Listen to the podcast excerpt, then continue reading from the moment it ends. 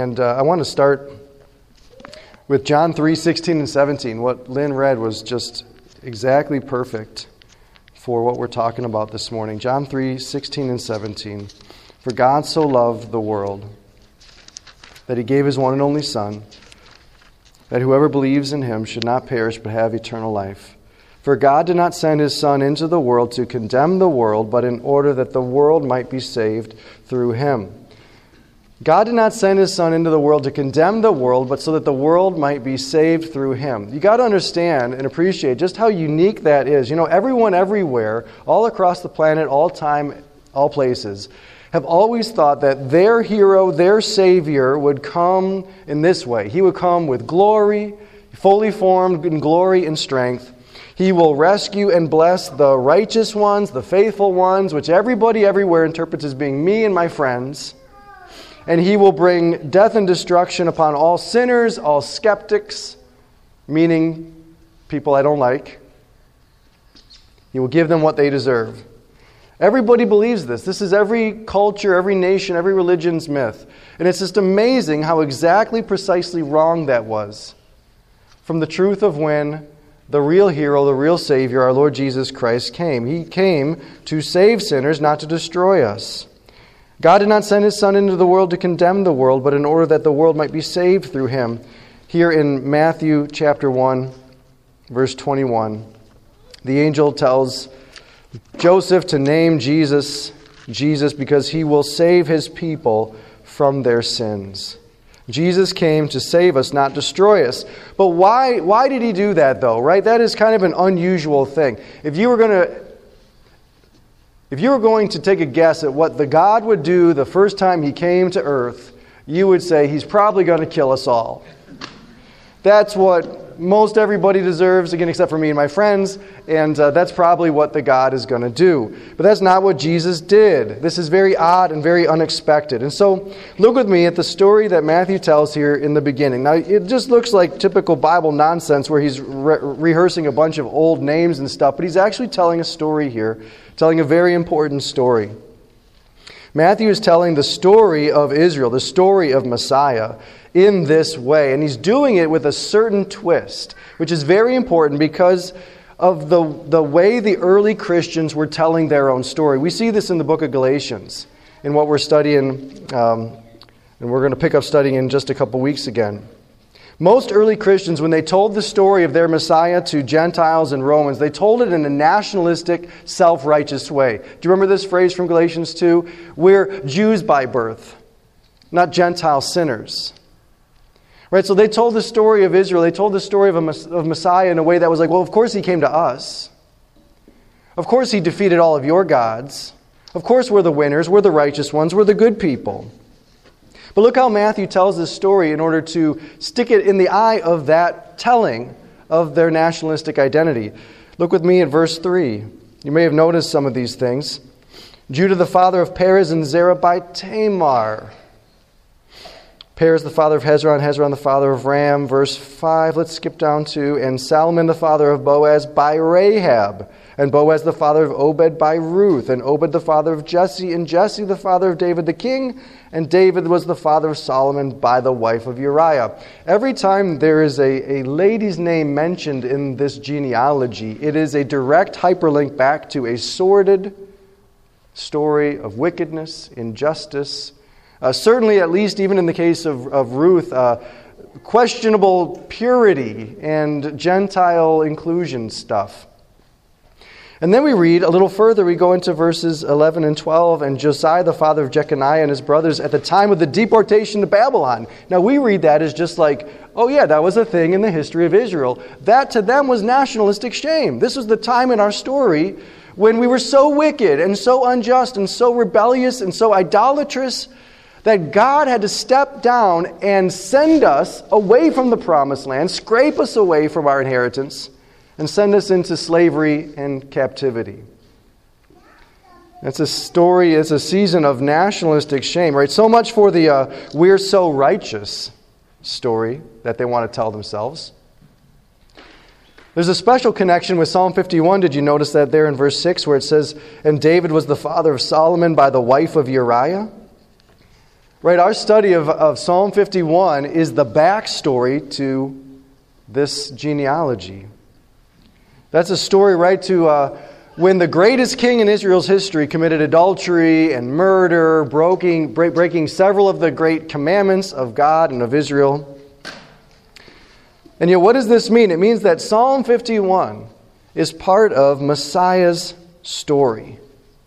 Wait, so your hero and savior came from people who committed murder and adultery? Your hero and savior came from all of these sordid tales? So much for the uh, we are the best kind of people that there are story.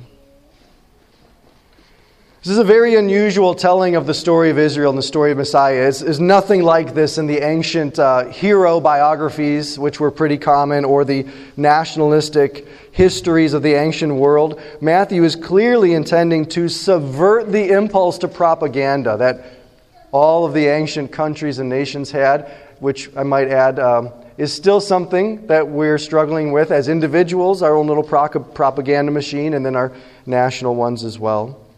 Matthew is doing the work here in Matthew 1 that Paul says had to happen to him in Galatians 2, where he says, I had to tear down, I had to tear down my sense of being righteous.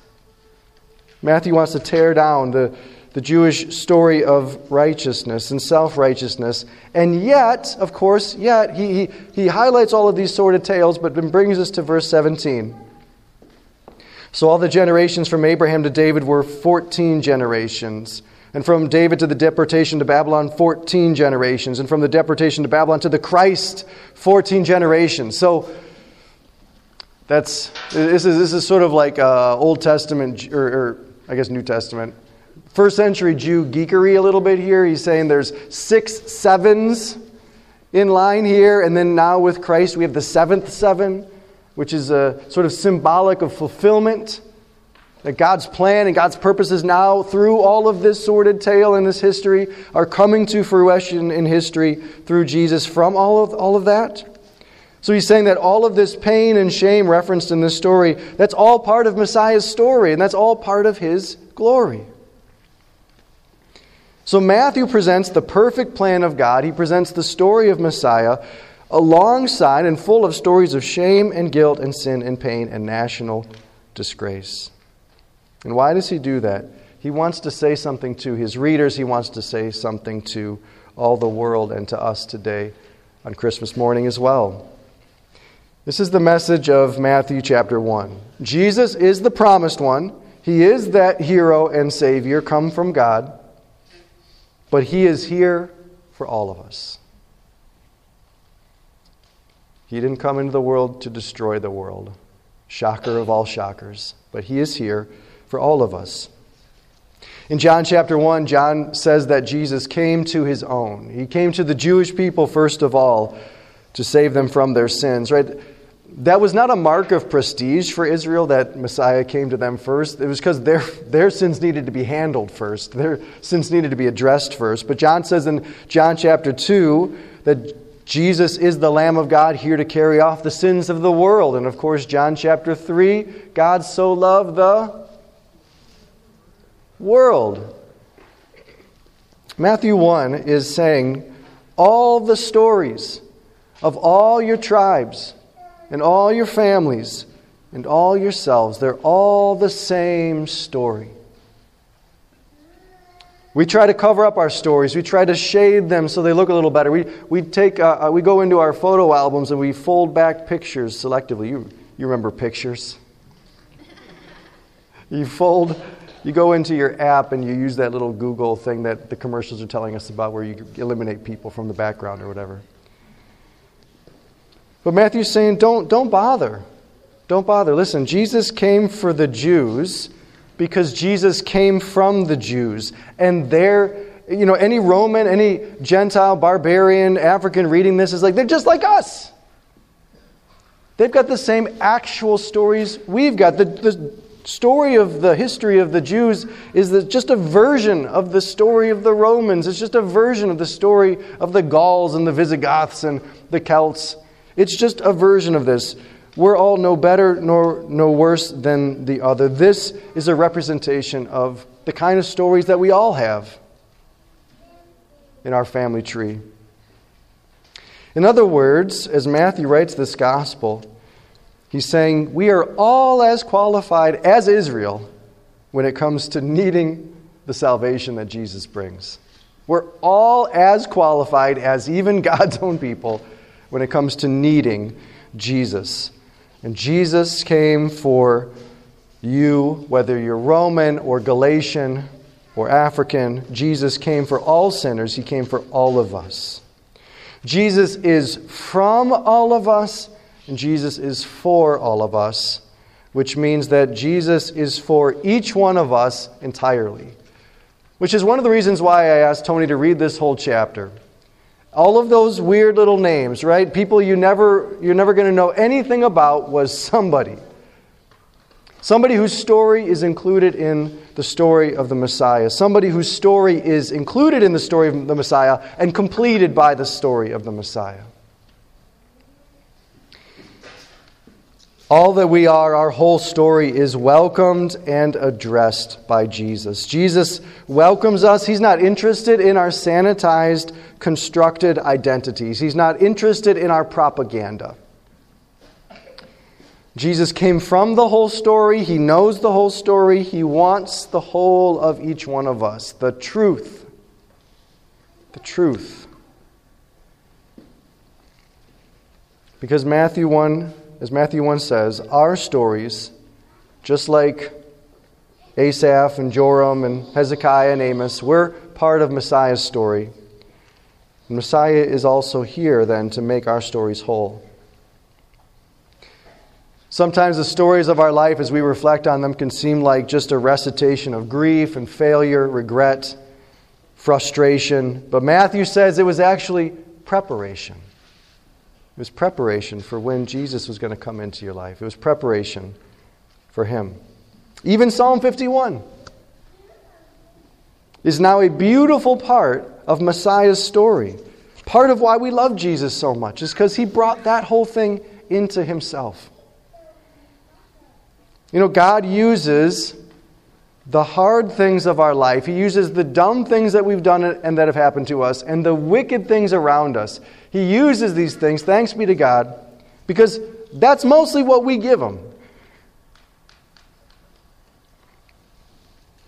But by our mess, Jesus, or God brings us Jesus, and into our mess steps our Lord. Not the sky god destroyer of our fantasies, but a baby born to people just like us, with stories like ours and like our family stories. Jesus is for us because he came from us. So, this Christmas day, um, welcome Jesus. So, so, I want you to put in the back of your mind a uh, welcome Christmas song, Wahoo Dory, and, and just, uh, just insert welcome Jesus. Welcome Jesus this Christmas day. Give your story to Jesus. Here's what Matthew 1 is inviting us to do give our stories to Jesus as well, and receive Jesus into our stories. So take a break from the propaganda. That's the first thing. Matthew 1's told the story. We, we know you got Tamar in your family tree, you got the wife of Uriah. It doesn't even say his, her name, right? We've all got those things in our family tree. We've all fallen short. We've all wandered off. We've all eaten food that was on the ground longer than it should have been. And we've done worse things than that, right? We all have all these things in common. Most, what we all have in most common most is that we all need Jesus. And I would like you to welcome Jesus uh, the way that you receive a hug. H- hug Jesus, is what I'm trying to say. Like faith in the gospel is like a hug. Because how do you hug somebody, right? We've got these sort of awkward acquaintance Christmas party hugs. But a real hug is you've got to give yourself to it. You've got to give yourself to it. And what, what do you get when you give yourself to it? You get Him. You get Him. You give yourself and you get Him. You have to give yourself to it in order to get Jesus. And what Matthew 1 tells us is that it's okay to give all yourself to it. It's okay to give all yourself to Jesus. You don't have to clean up your story. You don't have to uh, invest in a propaganda machine. The hard parts of your life, the, the hard and sad things from this last year, everything is part of the story. Everything is part of the story. The story What story is this? It's the story of how Jesus came to us. I mean, that's one version of it, right? Matthew wasn't the only one telling stories of Israel. I guess that's the question for us. Is this the version of our story that we're willing to accept? And then, and then put a new photo in your scrapbook into the story of who you are. You and Jesus, arm in arm together. He's there with you in your story now, and you're a part of His story. You are His, and He is yours, and He is yours, and you are His, and He is ours, and we are His. Merry Christmas. Let's pray. Heavenly Father, we thank you for this good word. We thank you for the good news of Jesus. Lord, as we reflect on the, the year that's been, as we reflect on the Christmas season, there's a lot of dark spots in it.